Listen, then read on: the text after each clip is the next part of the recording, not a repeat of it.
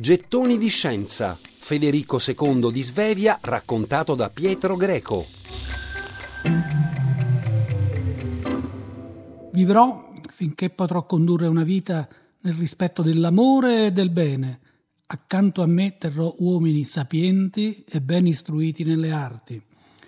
Così va dicendo Federico quando nel 1220, 800 anni fa, torna nel Regno di Sicilia e si appresta a inaugurare non solo una nuova stagione della sua vita, nella quale per la prima volta dopo un paio di decenni i mesi vissuti in pace supereranno per numero quelli spesi in guerra. E durante questa vita di più di pace che di guerra, non solo Federico spalanca la porta delle scienze naturali per la prima volta in Europa, ma inizia anche a costruire l'identità stessa dell'Europa. Stiamo parlando ovviamente di Federico II, figlio di Enrico VI di Svezia e della normanna Costanza d'Altavilla, lo Stupor mundi, re di Sicilia e neo-imperatore del Sacro Romano Impero. Federico è noto per moltissime iniziative,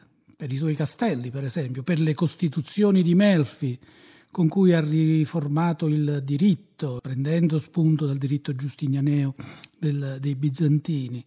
È anche noto per aver creato una corte di uomini sapienti e ben istruiti nelle arti, come dice lui stesso, all'interno della quale nascerà la poesia siciliana e, come ci riferisce Dante, la lingua italiana.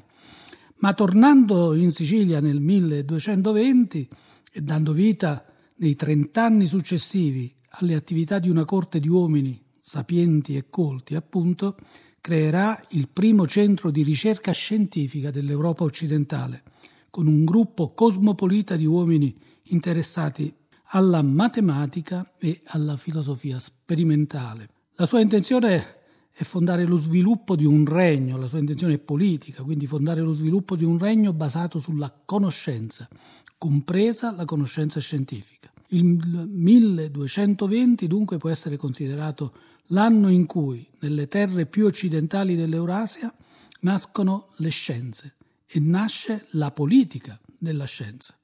Ma c'è di più. Federico II fa ricerca in prima persona e con una tale sagacia ed efficacia da poter essere considerato il primo scienziato naturale creativo dell'Europa in corso di formazione, il primo che produce nuova conoscenza scientifica.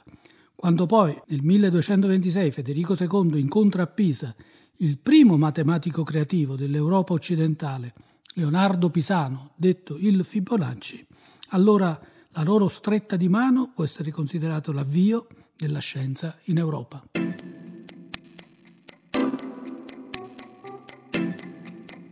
Gettoni di scienza. Federico II di Svezia raccontato da Pietro Greco.